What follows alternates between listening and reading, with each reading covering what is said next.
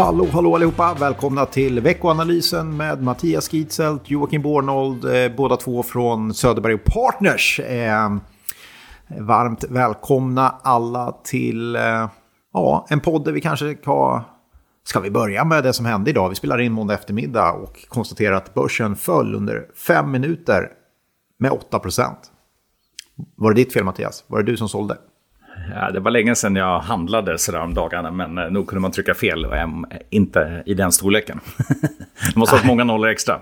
Ja, det måste ju vara Nej. så kallad fat finger. Eh, någon, någon gjorde något väldigt knasigt.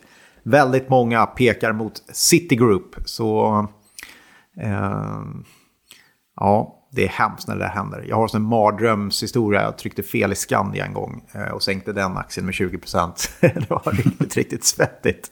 Men det här är någon stackars kille eller tjej som har sänkt hela Stockholmsbörsen och fler börser med det eh, med 8 eh, mm. Vill du höra min teori? Jag har bara hört något rykte om att det skulle kunna vara någon korghandel som som gick lite snett i. Men eh, mm. jag hör gärna din teori. Det är ju eh, helgdag eller Bank Holiday i England, London idag. Mm. Och eh, vad gör man då när personalen är ledig? Ja, när lilla obskyra landet Sverige fortfarande har sin börs öppen. Då sätter man en rookie på den, eh, på den eh, posten. En nybörjare som får sitta och handla. Det tror jag har hänt. Jag tror det är någon som har eh, fått hoppa in när det är röd dag och så är det någon som inte är van att handla helt enkelt. Och så har man lyckats handla fel. Eh, en rookie som har lite svårare för att bli senior. Eh, som en, en, en, rookie som inte blev något annat än en rookie, helt klart. ah, det är en gissning, men det är typiskt ja. när det är eh, en röd dag i England. Eh, mycket pekar mot Citigroup, är det de eller någon annan eh, borta i London? Ja, röd dag, det kommer in någon rookie som får jobba. Mm. Eh, och så trycker man fel helt enkelt. Ja. Ska ju inte kunna hända och det här blir ju jättedyrt för Nasdaq eh, har ju bestämt sig för att man inte ska makulera några avslut. Så att eh, det kan nog röra sig om 100 miljoner eller någonting i den storleksordningen som är borta där. Mm. Eh, kanske ja. mer ändå. Ja, det är inte kul för dem även om vi skrattar. Men eh, ja, det är, det är problem. Och det, det finns ju, även om mycket mer har blivit, eller blivit allt mer automatiserat och liksom mycket fler liksom automatiska korgar som, som går. Eh, så är det ju fortfarande självklart ofta någon i bakgrunden som, som trycker på det sista. Eh, så är det. det är klart inte liksom. roligt. Eh, väldigt ja. trist för den som mm. har gjort det. Men vi kan väl konstatera då, då frågar man, men eh, ska det där kunna hända? Ja, när du och jag handlade, då fanns det inga spärrar alls. Då kunde man handla hur mycket mm. som helst. Fanns det, Absolut. De enda spärrar som fanns var de spärrar du själv satt, kan man säga. Eh, och satte du inga spärrar, för folk ville inte göra det, för de var i vägen tyckte man. Mm. Eh, så kunde man faktiskt eh, göra precis vad som helst. Idag är det ju betydligt mer spärrar och vi har något som heter Volatility Safeguard som slår till och har slagit till antar jag idag, men det hjälpte inte. Ja, så kan det gå. Du, eh, trist för honom. Trist för oss alla på börsen sista tiden. Ingen jätterolig april månad. Nej, och jag tror att alltså just när det händer såna grejer i en sån marknad så blir då alla rädda. Så här, har, du liksom, ja, har det blivit något värre med kriget eller vad är det som händer egentligen? Ja. Eh, men, eh, men absolut, eh, april brukar ju faktiskt vara en, en positiv månad historiskt. Men nu trots mängden rapporter som faktiskt överlag var rätt starka så ja, riktigt svagt. Amerikanska börsen ner 9% och överhuvudtaget mycket osäkerhet. Och det kommer från flera håll. Det är kriget, det är olika nedstängningar i, i Kina, det är penningpolitiken som har liksom svängt tvärt. Så att det ja, finns mycket att oroa sig över just nu. Mm. Ja, men det gör ju det. Och det syns förstås i aktiekurserna. Du, eh, annars har det varit bra bankrapport, eller jag skulle säga bra rapporter överlag, eh, men bankrapporterna inte minst. Eh, mm. Gynnas ju helt klart av kommande räntehöjningar. Det där eh, kanske man inte pratar så jättehögt om. Men om man går in och lyssnar på Nordnet och deras presskonferens efter deras kvartalsrapport kan man konstatera att även för en liten bank som Nordnet ändå är så spelar det här väldigt stor roll. Eh, en procent gör väldigt mycket på resultatet. Tror du vi kommer få se det i form av eh, ränta på bankkontot? Ja, det, det, kommer väl det också till slut någon gång. Men det, det, det, tar väl dels lite tid och sen dels eh, så är det väl innan man märker någon större skillnad på, på de små belopp man har så, så tror jag att det, det kommer att dröja. Tror jag också. Har en liten spaning där faktiskt. Kollar man innan den här lågränteperioden på marginalerna på bolån mm. och hur de sett ut under den här eh, låga räntemarknaden vi haft så har ju de konstant varit på rekordnivå i princip. De har varit väldigt höga eh, bolånemarginaler under den här perioden. Det känns som bankerna har någonstans hämtat ut lite vinster från bolånen när eh, sparkonton och vanliga lönekonton faktiskt har kostat pengar. Eh, nu kommer vi i lite en annan situation här om det blir lite höjningar. Nu får vi se om det innebär att de är mer sugna på att kriga om bolånen igen. Då kanske räntan, mm. trots att räntan går upp, så kanske du ändå kan eh, pressa ner den lite grann om du är bra på att förhandla. Det är en spaning i alla fall. Någonting annat som du tyckte var spännande? Elon Musk köper Twitter. Ja, Elon Musk köper Twitter, alla undrar vad han ska med det till. Eh, mm. Och framförallt också en del oroas lite grann över hur, det, eh, hur hans fokus hamnar. Om det kanske tar bort lite av det ja, som man har på ägandet i bland annat Tesla då. Eh, så det kan man ju fundera kring, mer än bara det att han vill ja, att yttrandefriheten är, säkerställs. Liksom, så. Men, men det finns säkert en, en djupare plan för det, kan jag tänka mig. Eh, och sen i övrigt så hade vi ju de här fangbolagen som inte heter fang längre. Det har Just bytt namn flera av dem. Men mm. Apple, Alphabet, Amazon, Microsoft och Meta och A-bolagen kan vi kalla dem. Apple, Alphabet och Amazon. De eh, har ju en del problem med komponenter i, till följd av Kinas nedstängning och annat. Och föll också efter rapporten medan då Microsoft och Meta, M-bolagen, de steg faktiskt efter rapportsläpp. Så mm. att, eh, ja, lite blandat där. Just det. Eh, absolut. Kollade lite extra på Amazon. Noterar att de har ju enorma transportproblem. Verkar som man eh, till och med transporterar via mindre fartyg. Eh, via Panamakanalen och så vidare. Eh, det verkar stö fortsatt väldigt, väldigt stökigt. Mm. Eh, och dyrt att transportera saker. Eh, och ser inte riktigt ut som att det där lättar heller. fortsatta problem i, i Kina och kinesiska hamnar.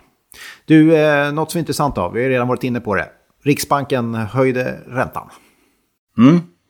Eh, och det här var ju... Ah, Lite halvt oväntat eh, för vissa ja. i alla fall skulle jag säga. ja. jag känner nog att det, det, de hade ändå lite grann förvarnat det. Men, eh, ja. men vi, vi, säger att det var lite oväntat då. Och eh, de höjde ju styrräntan med 0,25 procent. Eh, och framförallt kanske att det var lite tidigare än väntat. Och de signalerar också om två till tre, tre höjningar till i år. Eh, och det som kanske är förvånansvärt i det att man därmed tydligt gå före Europeiska centralbanken och där man egentligen i Europa har man ju faktiskt eh, lite högre inflation än vad vi har eh, redan och där eh, är man inte på plats med räntehöjningen. Så att, eh, det ska bli intressant vad det får för påverkan också på, på svenska kronan bland annat och så. Men eh, ändå ja, tydligt besked om att man nu ser att eh, dels att eh, ja, man har åstadkommit en del av det man har velat med, med låga räntor eh, väldigt sent dock. Eh, och det andra är ju självklart att, att man nu ser att inflationen börjar tillta och det tror jag att vi alla ser.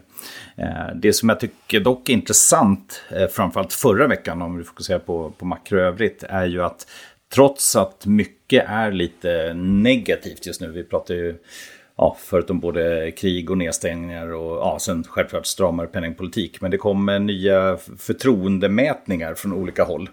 Eh, bland annat då i, i Tyskland, IFO-index som vi har pratat om, var faktiskt bättre än förväntat. Vi fick amerikansk för, eh, konsumentförtroende.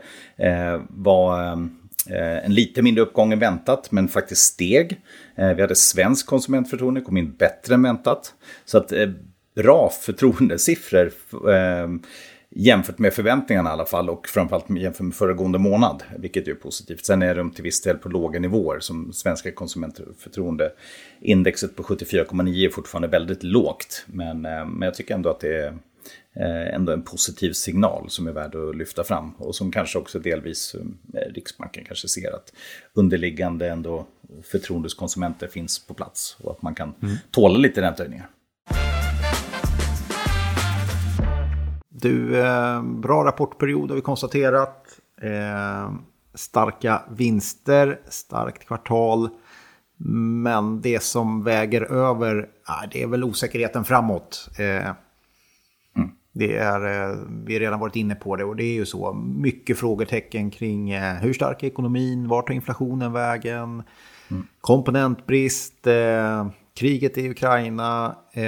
Det hjälpte inte riktigt om det kommer riktigt bra rapporter. Till exempel eh, AB Volvo eller eh, ja, många, många bolag har kommit med väldigt starka rapporter men fått en ganska sval eller till och med väldigt iskall behandling på börsen. Eh, ska vi tolka det som eh, mer att det är eh, osäkert framåt?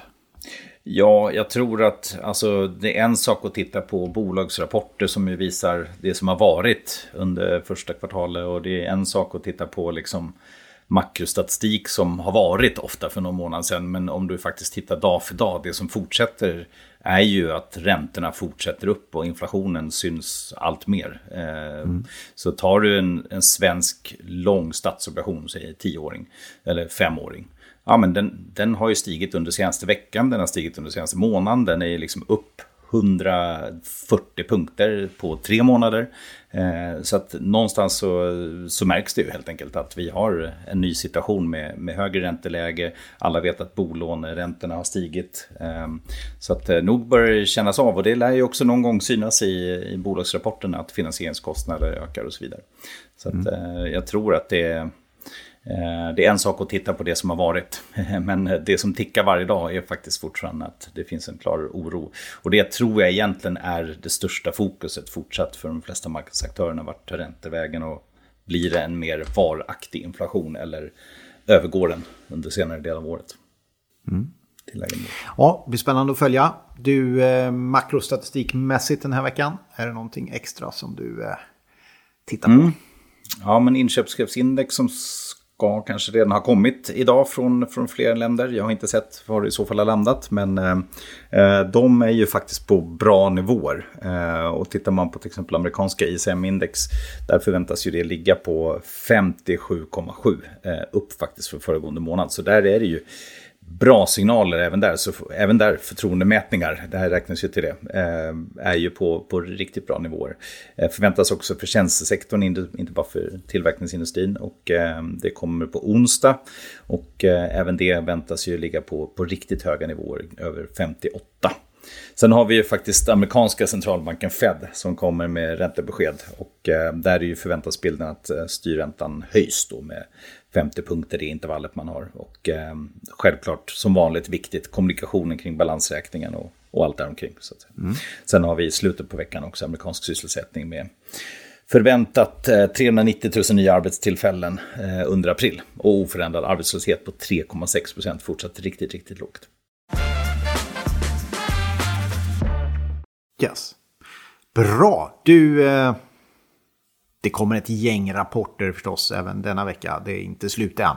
Och det är även en hel del stämmor förstås. Kollar man lite i Asien, ah, mycket som är stängt. Tokyobörsen, Shanghai är, eh, är eh, stängda. Början av veckan här kommer igång. Eh, slutet på veckan. Eh, någonting annat som du tycker man ska ha med sig innan vi stänger butiken för idag?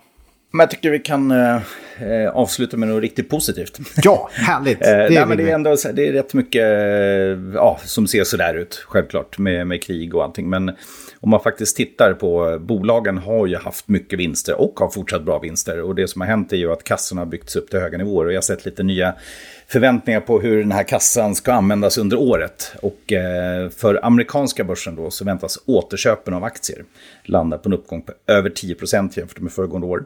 Eh, kapitalinvesteringar på över 5% Utdelningsnivåerna kring 10 ökning. Eh, ja, forskning och utvecklingsutgifter runt 10 eh, Och sen är det lite mindre vad gäller förvärv och sånt. Men sammanlagt eh, ett utökat användande av kassa eh, förväntas i år. Och det är ju ändå någonting som är, är positivt. Det är ja. dels att det kommer ut i form av kapitaldistribution men också att man vågar satsa. Yes, bra. Då tar vi med oss det. Och så får vi se hur det ser ut nästa vecka när vi är tillbaka. Om börsen stannar upp och eh, kommer tillbaka lite grann eller om vi ska fortsätta neråt. Det, eh, det tar vi nästa vecka. Du, eh, Tack för att du kikade in och lyssnade på vår podd. Vi hörs om en vecka igen.